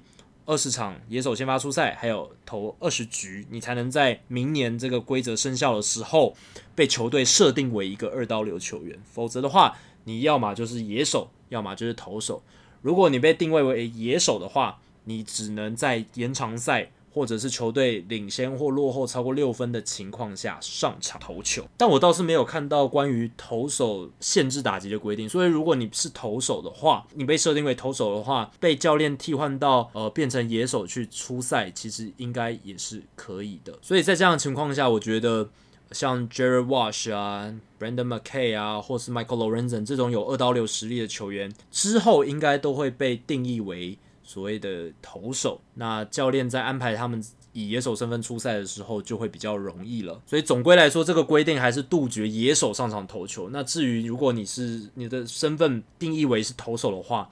你还是可以。应该是可以蛮自由的，以野手身份的出赛。聊完球场上的事情，我们来聊一些比较商业操作上面的事情。像巨人队，就是在九月五号有一篇报道出来，旧金山纪事报有一篇报道出来。呃，他们在九月四号的时候对季票持有者发出了一个通知，写到他们要对大部分的季票进行降价，那是从二零二零年开始。那这个是巨人队从两千年启用 Oracle Park 以来第一次哦对季票进行降价，然后。降价的规则是有大概百分之八十的季票价格都会下修，降幅的话会依据你位置的位置而不同，但是最高的降幅有七九折的降幅，然后另外有十五趴的季票球票价格不动，然后只有五趴的季票，尤其是在本垒板后方那些顶级的季票票价才会调涨，所以是大部分的季票都做调降，而且是巨人队搬到 Oracle Park 以来头一遭。那这一个操作的话。很很有可能就是因应巨人队这两年，尤其是今年，他们进场人次、买票进场人次的这个下滑了，因为他们今年平均每一场的观众人数是三万三千五百五十人，当然这个跟很多球团比起来是非常大量的，跟印第安人、跟光芒比起来非常大量，可是呃，跟巨人自己相比的话，比去年掉了百分之十三点九，然后他们。跟二零一五年比的话，掉了百分之十九点五，所以今年这个进场人次的掉幅是非常非常大的。二零一五年他们平均场均是四万一千六百七十八人，哇，数字非常大。但是这两年掉的非常快，对，真的自由身，所以掉非常快的情况下，他们也做了一个球团历史上非常罕见的一个操作。而且照理来讲，球票应该只会涨不会跌，因为大家考虑到通货膨胀，而且其实根本没必要砍啊，因为。你就算不砍，大家还是会进场嘛。而且这个这个需求 在在湾区其实是很大的，而且巨人队这十年来非常强嘛，可以说这十年来最强的球队吧，应该可以这样说，对不对？拿了三次冠军，居然要降价哦，你就知道其实他们也意识到这个危机哦，说如果我这个观众在一直掉，也许我开始我算了一下，诶，搞不好我还会赔钱哦，不可能不会到那么严重啊，但是。我如果降价，我获利也许比较多，会有更多的观众进场，所以你可以看到，真的就算是大联盟的这个球队，还还还是蛮多战绩迷的吧？如果这个战绩掉下来，哎，大家就不去看了，对，对不对？对，不是说非常多。哎，今天球迷一般的球迷啊，他想去看，他当然是想看一个比较强的比赛，然后队伍赢的几率比较大。虽然巨人队今年也没烂到那么没那么夸张啊，但是大家还是希望，哎，如果今天巨人队强啊，我就会去看。票价自然就会涨啊，而且而且这还没有讲到是二二手的票价，我相信二手的票价应该掉更多啊，不是说什么呃光季票下修，票面价值七九折这种最大的，也许现在在今年的这些季票，如果你在二手市场买，可能都远低于八折了，对不对？所以这个这个这个票价的反应波动哦，我想你可以看到巨人队战绩不没那么理想。这个票价自然也就必须的因应这个市场的需求要往下。我相信湾区这些球迷应该有点开心吧？啊，你可以未来可以稍微花比较少一点的钱啊，就可以进到球场里面。那也希望他湾区的这个就 Oracle Park 里面的食物啊，也可以调降一点，因为 Oracle Park 里面的食物真的是应该是全大联盟最贵最贵的。那另一个也是跟球队商业操作上有关的消息是。大都会跟最近哇打疯了的 Pete Alonso 签了一个纪念品的合纪念纪念品商品的合约。Pete Alonso 今天就是我们录音这一天，他又轰了一个单场双响炮嘛，所以现在来到四十七轰，独居领先的地位。今年我觉得他真的蛮有机会，第一个刷新 Aaron Judge 在二零一七年立下的这个大联盟单季新人的全垒打纪录五十二支，第二个就是当史上大联盟史上第一个新人的独居全垒打王的一个球员。那大都会在这个时候，在九月三号宣布他们跟他签了这一张商业合作的协议，而且是大联盟前所未有的，就是球队能够保有。阿隆索所有比赛用用球啊，就是比赛用相关的纪念品的权利。那所有这些商品都会在大都会官方的比赛用商品的这个网络商店 Amazing Memorabilia 的这个商商店上面做贩售，这样。那所有的收益都会捐给大都会的基金会。那不知道 Adam，你看到这样的消息的时候，你的想法是什么？诶、我不晓得他的这个纪念物的这个涵盖的范围到底到多少啊？因为你知道，球员其实是可以保留他的这个。那是球具吗？手套啊，球，对，他其实是有权去保留的。嗯，当然，如果你今天的棒子断掉哦，有些球员会直接啊，就给这个联盟或者给球队说啊，那你就拿去拿去卖，然后之后的收益我不知道怎么拆。但是球员其实是可以主动把呃这些他原本他自己拥有的一些球具啊，或是呃这些他的衣服啊是可以留着的。那我不确定他这边这边的这个。这个范围到底是到多大？那我觉得他趁现在可以，呃，把阿隆索的这个所有的这个合约哦，也不算什么，就算是一个场外的合约吗？把它搞定哦，我觉得对于大都会来讲是一个蛮聪明的做法，因为他等于可以保障呃，皮拉阿隆索未来哦这些场外的这些收益，大都会还可以赚到一些钱。但虽然这些钱并不是真的到大都会的球团，而是到基金会，然后。我觉得这算是一个我觉得蛮新奇的做法。我至少至少我之前没有看过说，诶，可以跟球员签这种 算什么慈善的合约吗？好像你在场上的表现好，然后你的这个纪念物多哦，你就可以 你你就可以帮助这个基金会。因为我像我如果记得没错的话，呃，阿龙手在拿下全垒打大赛冠军的时候，他也说他要把这个奖金的百分之五。啊，捐给退役军人的这个基金会是，所以，嗯，我觉得这个合约对于双方应该都是一件好事，因为阿隆索感觉上了哦，他也是蛮想要帮助呃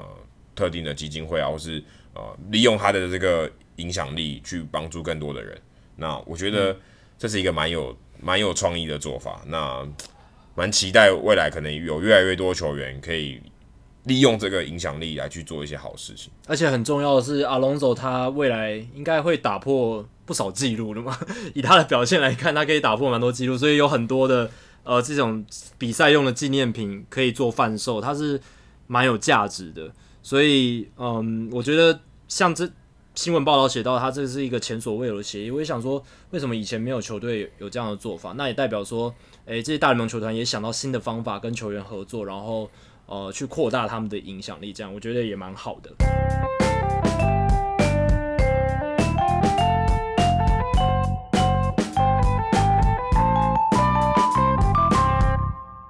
接下来进行本周的转学生周记，Adam 这个礼拜诶、欸、是一个特别版的转学生周记哦。哦，因为我现在在我旁边的是来 LA 玩的，之前上过我们节目来宾肖群哦，滚羊大大哦，他刚好。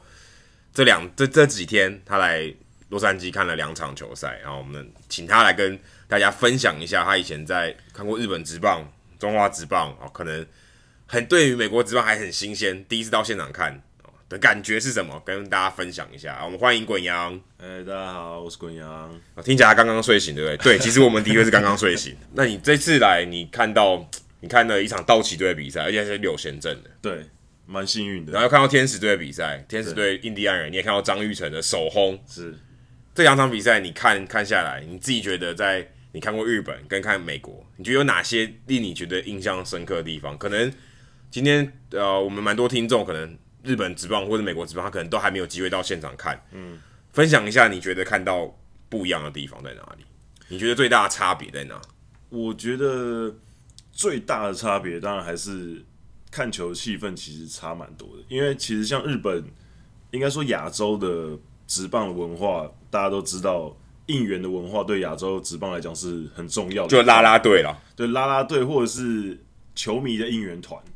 这其实是对亚洲球队来讲算是一个算是不可或缺的部分。你看日本比如说他们都外野都会有一个固定的应援团，对，然后台湾虽然没有在外野，可是内野基本上大家还是会组织有啦啦队，会有一个主持人一直带动气氛。嗯，那韩国当然大家知道啦啦队非常辣，很多辣妹这样子。对，其实啦啦队这部分应该算台湾跟韩国学比较多，尤其是，是尤其是如果女性的啦啦队是，可是我觉得台湾真的是把这块真的发扬光大。对 对对，甚至有逆输入。就是呃，以前可能是日本跟韩国先做，可是台湾后来学起来做之后，反而让日本跟韩国学习我们的方式，比如说啦啦队可能更加变成呃往主角的那个角色去移动，比如说他们会出单曲啊什么之类，就吸引各种球迷进来。可在美国没有这些东西耶，那你看球的时候，这个感觉是怎么样？就大家加油的方式变成变成怎么样？都总是还是要加油吗？我我觉得就是呃，美国这边。大家比较会看球的时候，就自己选自己想要做的事嘛。他可能要吃东西，可能聊天，他也可以帮场上加油。可是他不需要跟着应援团去加油，他就可能，哎、这个选手上场，他有感觉，他就叫个几声加油，然后怎样怎样，然后在那边制造一些噪音，这样子就就就差不多过了。可是不像日本啊，或者韩韩国或台湾，就是每个选手上来都会有一个制式的可能加油曲，然后可能一个制式的可能舞蹈。我觉得这是比较不同的地方，就是会，我第一次进场的时候，我会觉得有点，一开始会觉得好像，哎，是不是有点太放松了一点？因为，因为比如说我之前去看日本的时候，因为我都会住在应援席、应援团那边，对，你就会觉得这场比赛其实蛮累的，因为你就要打，我就好像在打仗哎，就是你就要一直，呃，每个选手上来都要应援曲，然后唱歌，然后可能有一些舞蹈，然后可能有呛死的时候会有呛死歌。然后可能什么状况下的时候会有不同的歌曲，大概每支球队都会有一堆歌曲，嗯，然后还会有歌词，所以你可能不同的状况下你要一直切换，然后前面会有一个人在指挥，他会跟你讲说，OK，好，这边停了，然后这边要开始，这边你应该要上什么东西。我觉得这蛮不同的，就是美国这边是其实就是自己可以主导自己想要干嘛。我觉得这个是我觉得最大的差异啊。那你在球场看看到这些，不管是硬体或软体，或是球迷，嗯，你觉得差别在哪里？都不讲加油的方式，如果你这自己感觉到这个文化差别在哪，或是硬体上面啊，软硬体上面。我我觉得差别就是硬体方面，当然还是美国球场，我目至少我目前看到这两个啊，这还是比较大一点。就是在日本的时候。呃，还是比较球场稍微小一些啦，就是没有那种三层看台的。OK，偶偶尔会有，有几个球场会比较大，可是基本上规模稍微小一些。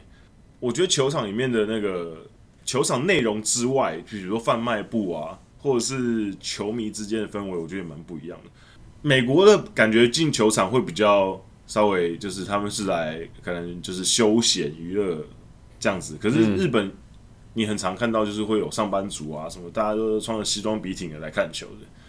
就感觉我至少我这两场这样看下来，美国好像稍稍微相对少一点，因为美国人上班有些不穿西装啊，其实你看不出来。对对，对对，也是对，所以在日本感觉就是大家可能有时候我看过有人就是这种五六局才进来的，然后进来就喝个酒啊，然后其实也没看什么球。美国是相反，可是一局进来五六局就走。对对对，我我这这其实那个我有点。感觉蛮深刻，因为我看这两场球，道奇对洛基跟那个天使对印第安人，其实都是比赛到中后半段，其实就稍微有点一点点差距，就是差差不多四五分以上，所以大概六局开始就蛮多人都走了。嗯，像昨天天使队大概六局七局一打完，马上基本上球迷就走了很多了。呃，怕塞车啊，洛杉矶怕塞车。是啊，是啊。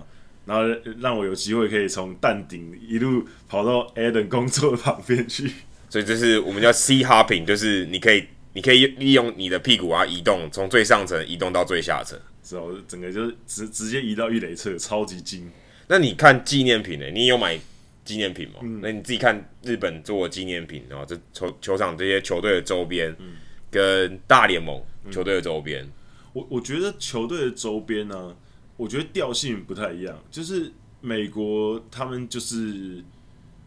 就款式来讲的话，我觉得日本会稍微再丰富一些。OK，就美国可能他们会有几个制式的东西，比如说球衣是一定有的，然后外套、帽子这些都最基本款，然后可能一些 pin，然后一些贴纸，然后一些娃娃，基本上大概就是这些东西了。偶尔会有一些出一些可能 bubble head 或者是一些特别纪念的东西，可是相对少数。可是日本的话，就很多很奇怪的东西，像是像是什么？就是比如说，比如说我很喜欢横滨队嘛，横滨之前就是他们的那个精神象征三浦大辅，我很喜欢的一个投手，嗯，他因为有一个飞机头的造型是很特别，然后他们就就是有做一个面具，就是一个飞机头的，然后一个面具这样子。然后还或者是一些可能奇怪的头发饰啊，或者是一些很奇怪、很奇怪的 T 恤，比如说广岛队就是很出名的，就会出一些很奇怪的 T 恤的球队。OK，比如说他们今天可能 Hero Interview 的时候，球员讲了一句什么话，然后大家觉得很有趣，他隔天就忙出 T 恤。其实其实大联盟也有这种，而且你像刚才讲那个帽子发型，其实你去天使队，你有看到？鳟鱼帽吗，就一条鳟 yeah, 一条鳟鱼插在帽子上，我我，我看到，对啊，那个还蛮特别的，是类似。可是我觉得就是，嗯、欸，突然一时要我讲，可能有点讲不太出来。可是我觉得那个日本的商店逛起来比较丰富一点。就我这样逛下来的话，我觉得啊，对，就应该说他们的商品，我我我比较喜欢日本的商品，我比较喜欢。所以目前看起来是你还比较喜欢日本的看球文化。呃，我我觉得应该是比较习惯，对，比较习惯。因为像我那天第一次去看道奇的时候。我进场的时候，其实我有点就是比较没办法进入状况，就是我好像抓不到那个看球的 tempo。OK，不过就是也跟 Aden 聊过，我觉得可能是因为人的关系。如果你是跟那种三五好友，比如说我那时候看球的时候，后面就一群人，他们就一直在聊天啊，然后聊比赛内容啊，聊自己看球历史啊什么的。那日本的话，大家可能会比较 focus 在球场上，球场上对专心的应援这样。当然他们也会聊天，只是没有像美国这么频繁。对，好，感谢滚阳，他的转学生非常冲击啊！这看 不同的看球文化，感觉到十足的文化冲击。现在现在对我跟 Jackie 可能已经没有这种文化冲击，已经一这一这两年来看了快两百场比赛，已经觉得 哦，好像变得变成呼吸的一部分，已经感觉不到文化冲击了。非常感谢滚阳给我们带来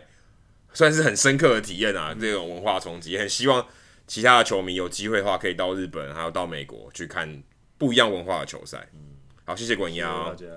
好，刚刚有提到说，滚阳其实在看天使对印第安人的比赛的时候，王呃这个张玉成打出了生涯首轰哦。其实这是我好不容易我在美国这段时间内，我今年错过了呃王维中初登板啊，王维中首胜。黄伟杰初登板，然后张张玉成的初登场，我都没有赌到哦，终于赌到一个张玉成首轰，这大型的美国打地鼠移动游戏哦，终于终于赌到一个。那张玉成的首轰，其实在当下，其实他打出去的时候，哇，我看他一直盯着球啊，飞出去。后来我其实我因为我一要顾着拍照嘛，其实我都在在那个大概过了十分钟之后，我都还不知道球到底落 落在哪里，所以当下其实还蛮奇微妙，就诶，他到底他到底。把全垒打打到哪里去？其实我我大概有十分钟我都不知道到底发生什么事。那后来我看了影片，发现哦，其实他那球打得蛮扎实，在右外野的反方向。那他自己是说，他其实打出去的时候就知道，OK，感觉对了哦，就是这球一定会出去。然后他看到那个球往天空飞的时候，他其实想起他的爸爸哦。那其实他爸爸过世，在他十六岁的时候过世。那在访问的时候，也是我第一次的，也是我第一次访问到球员啊，访问到哭。哭到完全没有办法讲话啊！这也是算是转学生非常嗯，我这记者生涯里面非常特别的一个一段。张育成他也是第四位在大联盟开轰的台湾人。那大家都知道，第一位在大联盟开轰的台湾人是郭泓志，虽然是一个投手，但是他是第一个在大联盟开轰的台湾人。后来胡金龙在大都会还有道奇。那他生涯累积了两支全垒打，目前胡金龙仍然是大联盟呃台湾人的全垒打王，两支全垒打。后来林子伟呢也敲出了一支全垒打，不过他目前到目前为止，呃还在大联盟还是只有一支全垒打。那现在张育成也加入了前面这三个前辈的行列，变成第四位呃在大联盟开轰的台湾人。那也希望他日后呢能够成为大联盟的台湾人的全垒打王。那再就是王维中啊，其实我在访张育成之前，我去访了王维中啊。王维中那个时候刚好在海盗队是第一天报道啊，第一天报道其实，诶，我看那个那个画面呢，我觉得很有趣。他其实因为以前海盗队，他以前在二零一一年的时候是海盗队签下来的。那海盗队有很多队职员哦，其实都还记得他，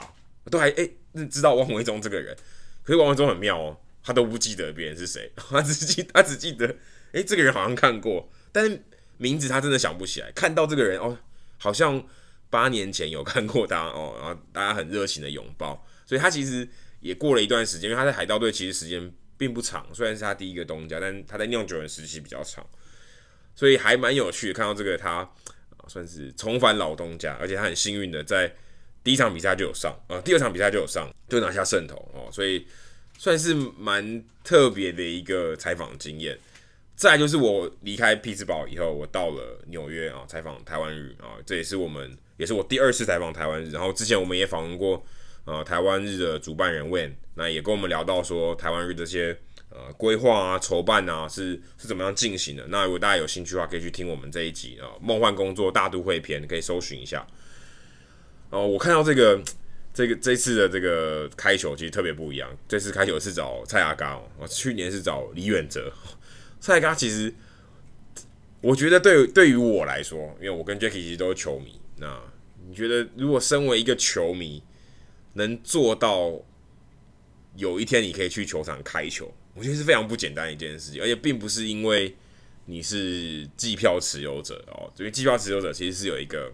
一个，如果你今天怎么持持有机票超长超过十年哦，也许球队会邀请你去开球。可是我觉得，如果你可以做到一个球迷，像之前韩国有一个疯狂的皇家队的球迷啊，皇家队为了算是表扬他吗？鼓励他，诶，就请他来开球。那蔡阿嘎有被有幸能够被。啊、uh,，Win 哦，在台湾日受邀来开球，我觉得这是一件非常不简单的事情。虽然蔡阿嘎本身并不是大联盟的球迷啊，还是兄弟象的球迷，但我觉得这个对于一个球迷来讲，真的是一个梦幻的一个体验吧。因为这有多少人能站上大联盟的这个投手球，然后去开球，对不对？而且你还代表，你还代表台湾啊，这是一件非常不不不容易的事情。那我也对 Win 能连续十几年哦都。把台湾日推出来，哦这已经第十五届的台湾日。那我也是在中间开始接手的，我觉得能继续维持这个台湾日的这个传统，是真的非常不容易的。唯一美中不足的地方就是大都会没有台湾球员，所以我希望，我真的非常热切的希望未来印第安人可以办一个台湾，因为未来印第安人哦，江绍庆啊，还有朱立人啊，诶，其实都有机会上到大联盟。江绍庆可能快了啊，可能可能听众朋友在听我们这一集，可能是。可能是一两个星期后，张少庆也许已经开始已已经在大联盟投球了，所以未来可能印第安人会有很多台湾人。我也很希望印第安人的这个行销团队应该不会听我们节目了，但是希望他可以哦知道说，哎、台湾日其实是可以值得一做的。好，接下来进行数据单元。哦，刚才讲到 Dombrowski 嘛，我们今天花很大篇幅讲到 Dave Dombrowski，哎、聊聊他的前东家。老虎队最近真的烂到有剩，老虎队已经比马林鱼队还烂哎，甚至比精英队还烂了，你敢相信吗？老虎队是大联盟今年最烂的队伍，呃，超越我们季初最烂的马林鱼，还有季中最烂的精英。他们在下半季急起直追，拿到了大联盟本季最烂队伍的头衔。他们现在四十二胜一百败，胜率两成九六，是大联盟呃目前战绩最差的。然后。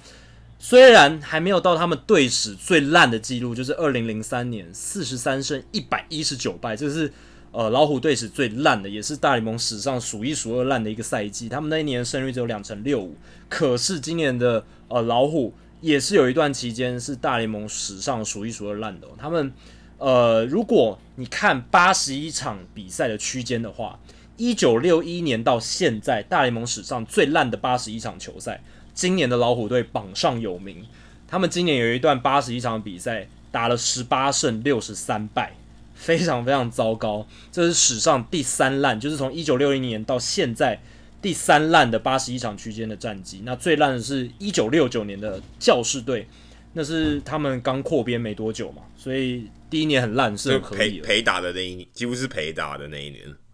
没错，就是陪练员的角色，十六胜六十五败，超级烂。然后再来就是二零零四年的响尾蛇，十七胜六十四败，那个时候是他们呃前一个超强的冠军队的成员全部都走光光了，然后阵容几乎瓦解了，什么都不剩，所以二零零四年那一年打出了非常烂的十八十一场区间，打出了十七胜六十四败。那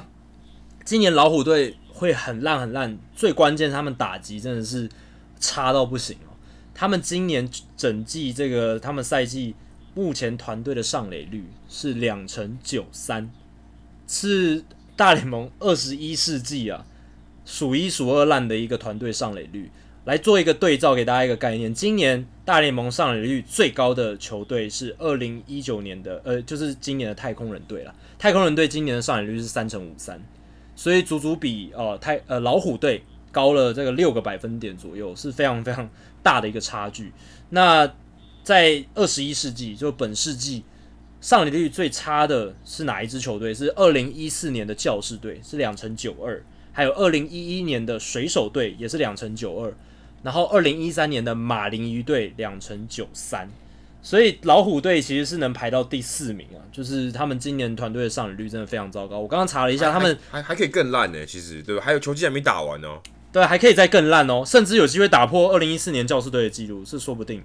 而且，呃，老虎队我刚刚看了一下，他们现在今年目前所有的打者没有一个人，就是至少有稳定出赛的打者，没有一个人的 OPS Plus 是超过一百的，代表。他们阵中没有任何一个打者联盟火火力高于联盟平均水准，所以大家都是一样，都是比联盟平均还差，非常非常糟糕的一条打线。然后，当然包括 Miguel Cabrera 打得非常糟糕。其实他打击率还不错，而且他的强击球也很多，可是他就是没办法把球打出场外，就是他的长打非常糟糕。他今年只挤出了十支全垒打。长打非常糟糕的情况下，就算他打击率超过两成九，他的火力还是不够，尤其是在现在全垒打满天飞的年代。所以，呃，老虎队今年的这个团队的打击真的是很惨很惨。那未来，呃，L Avila 这个总管他还能在这支球队待多久还不知道，这是一个问号，因为他这几年重建其实没有很成功。接下来他要面临的挑战就是怎么样把这一个打线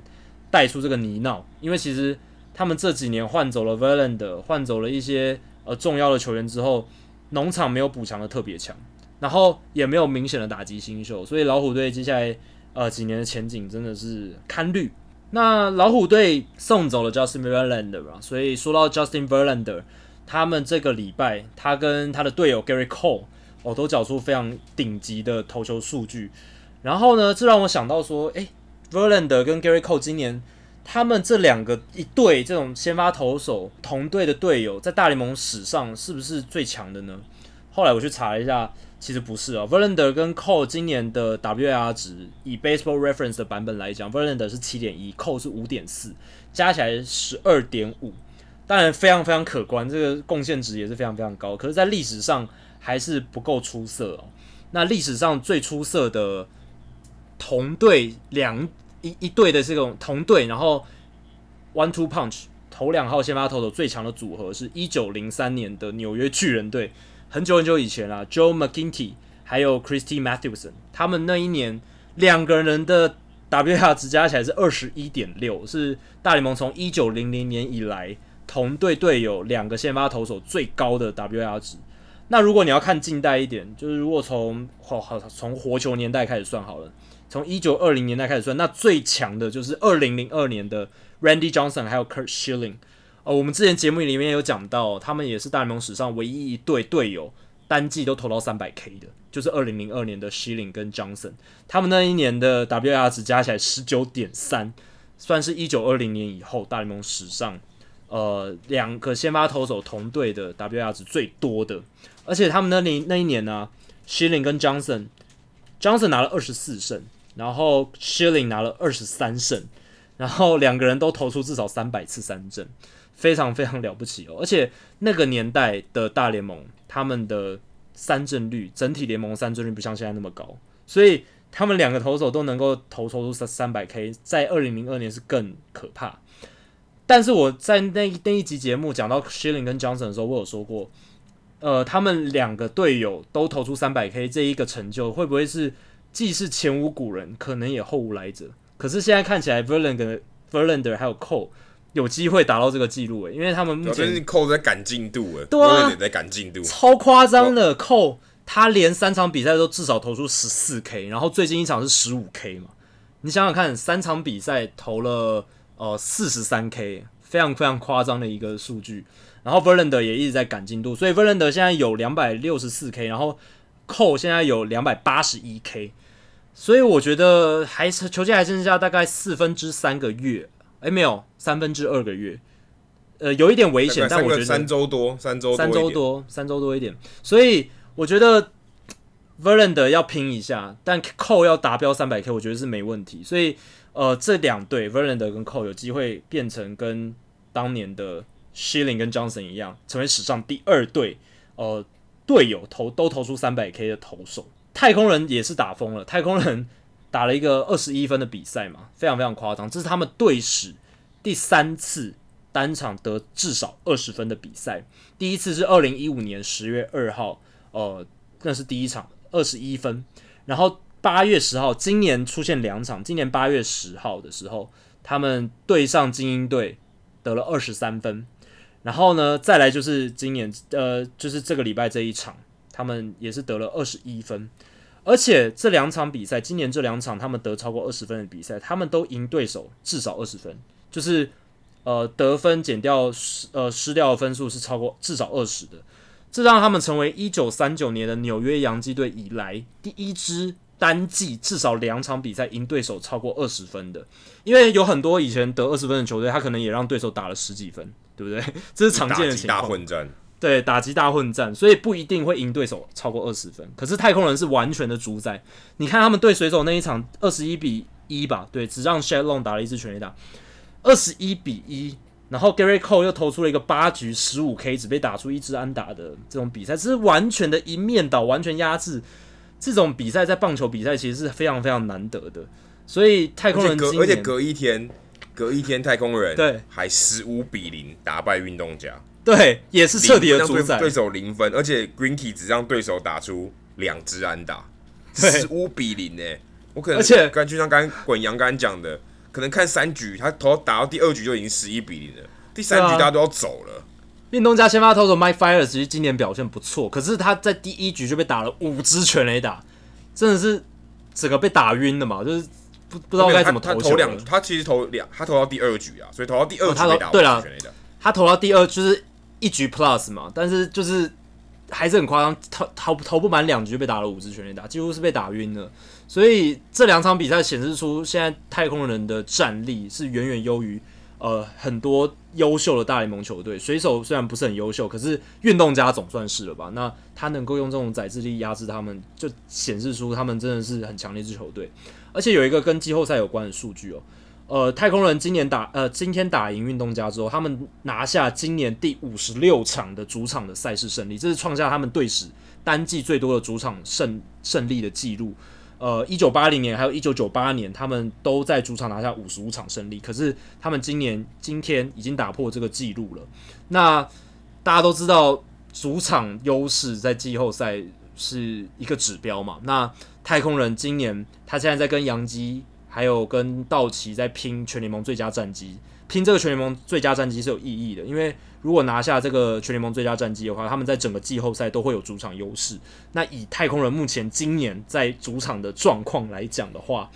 呃，如果拿下全部的主场优势，对他们来说真的很有利啊。他们最近在三十二场的主场赛事里面拿下了二十八胜。这有多夸张啊！三十二场比赛拿下了二十八胜，就可以知道他们在主场几乎是人挡杀人，佛挡杀佛。然后接下来我还想关心一个大家可能比较少注意到的，最近下半季表现非常好的投手是红雀队的 Jack Flaherty。他从八月开始，五十四局投球只失了三分，六十五次三振，防御率是零点五，也就是说他投十八局只会掉一分，一分一分自责分而已。然后他从七月二号到现在，七月二号的时候，他的防御率是四点九零，所以大家都觉得 Jack Flaherty 今年退步了，跟去年的他相比，真的是退步了。诶，从那个时候开始，他每一场比赛他的 ERA 都一直往下掉，到现在九月八号、九月九号这个时刻，他的防御率是二点九九，所以从短短两个月的时间，他把自己的防御率从四点九拉低到二点九九，你就知道 Jack Flaherty 他现在的状况有多好，他现在的状况堪比。巅峰时期的 Pedro Martinez 就是每一场比赛都是压制对手，然后都不会被打失分超过三分以上，所以是压制力非常非常强的。而且 Jack Flaherty 今年哦，你有另外一个投手 Giolito，其实也是他的高中算同校的同那个学长学弟，所以你可以想象 Giolito 跟呃 Jack Flaherty 他们以前在学校的时候，哇是有多强哦，而且 Giolito 今年也投得很好，所以哇你看你看他们两个同校的这个这个队友啊，同时在同一年啊算是破茧而出，突然变成大爆发。虽然 Flaherty 去年投也蛮不错，可 Giolito 其实之前投的没那么好，但这两位今年都算是国联跟美联非常非常杰出的投手。然后最后再来就是疯狂的国民大都会之战，九月四号的时候，不知道大家还记不记得，大都会做客国民三连战系列赛第二战，大都会九上攻下五分嘛，十比四领先，大家都想说哇稳了稳了，然后九局下派上 Edwin Diaz，国民九局下攻下七分大局，演出十一比十的大逆转。在那场比赛之前，国民队史哦，我讲的是队史，从来没有在九局下落后六分的时候逆转成功。然后大都会队史也从来没有在九局上领先六分的时候，在九局下被逆转。所以两队都写下了队史的第一次，非常不可思议的比赛。而且那场比赛也是大联盟今年第一场，就是有球队在九上领先六分，然后最后被逆转的比赛。所以从各种角度来看，那场比赛都非常夸张，而且。呃，我们呃听众之一真公 那场比赛转播那场球，然后他几乎就是一直狂笑，因为实在是太不可思议。可是 Suzuki 打出那全垒打之后，可能觉得自己看到了一场一辈子，如果你不管是现场转播，或是你坐在那边看完一场比赛，都很难得的一个经历。我觉得这场比赛最最神奇的地方就是，你看到这场比赛好像是一场打击大混战嘛，你可能会想说，这场比赛应该大部分人会压大分。但你要知道，这两场这个这两队的先发投手分别是 Jacob deGrom 跟 Max Scherzer，然后最后的结局竟然是长成这样。我想你永远都想不到这件事。你可能觉得可能这场比赛是一个二比一或是三比二的比赛，没想到居然是一个十一比十的比赛，太夸张了。对啊，而且 deGrom 那场比赛其实有做到他的工作，他其实投了一个很好的先发，但是后来牛棚真的是炸到不能再炸，所以。真的是很难讲，有时候你看到两队先发投手先发的比赛，不一定就是低比分哦。然后最后我想分享的就是 Moran 兄弟的对决。九月六号，马林鱼对海盗出现一个非常罕见的一个情况，就是呃，Colin Moran 海盗队三垒手他的哥哥 Brian Moran 终于上大联盟了，他已经是一个三十岁快要满三十一岁的老菜鸟，呃，也是经历过伤痛，好不容易呃经历过十年在小联盟苦熬，终于上大联盟。他对上的第二个打席很刚刚好的，就是对上自己的亲弟弟 Colin Moran。Moran 比他哥哥早了三年上上大联盟。Moran 在二零一六年就上大联盟了。那这个是大联盟一九零零年以来，基本上就是史上啊第一对，就是有一个兄弟呃，在他的大联盟生涯初登板对上自己的另一个兄弟，而且是一个投打的对决，这是大联盟史上第一次。然后呢，这也是自一九零零年以来。第七次就是有一个球员他在大联盟生涯初登板的时候对上他兄弟的球队。那上一次发生在一九九八年六月七号，呃，Alex Cora 他的道奇队对上了他哥哥的水手队，他的哥哥是 Joey Cora，然后 Joey Cora 刚好也是现在海盗队的呃教练，三垒指导教练，三垒指导教练，对，所以这一串好像都有一点关联。但总之就是某任兄弟的这个投打对决真的是非常的罕见，也非常的特别。然后呃，某任他 Brian 某任就是哥哥，他本身嗯、也是经历过很大一段的这个历史之后，还有伤痛的奋斗才上到大联盟，所以他其实好不容易终于圆梦，他也是非常的情绪化，也是非常的感感动这样子。那当然能跟弟弟在呃第二个打席的对决，也是让他们。现场，他们整个家族的人都非常非常开心，也意想不到的一个发展。而且那一场，其实我在现场，所有马林鱼队还有海盗队的球员都狂笑不止。嗯、就在他三振他哥哥以后，大家都狂笑，因为大家觉得这个这个实在太有趣。而且那那个时候，大家记者也都发现说，哎、欸，这个这这个这个时刻很重要哦，大家都会记录。虽然那场比赛可能大概只有